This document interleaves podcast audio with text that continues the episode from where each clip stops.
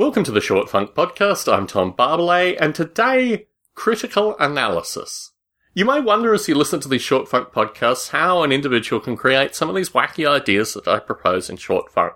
One of my standard methods for approaching problems is looking at the two dominant paradigms, or maybe even three or four dominant paradigms associated with any particular problem, and then quite carefully finding a completely different solution to the problem and creating a series of justifications which are just as rational, just as well thought out, and oftentimes considerably more eloquent than the various dominant theories associated with the things concerned.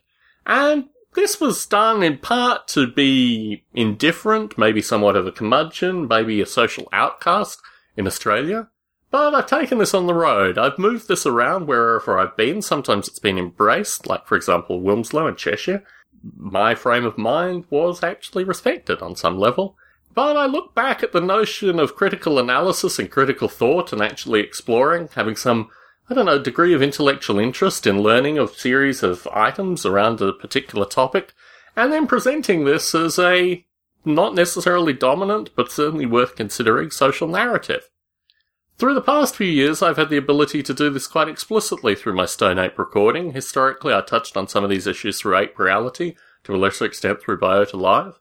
But through the short funk recording, I've been given an amazing forum to actually describe some of these ideas, and I want to put out to the listenership that when you listen in, consider the role that critical analysis plays in most of my discussion points through short funk.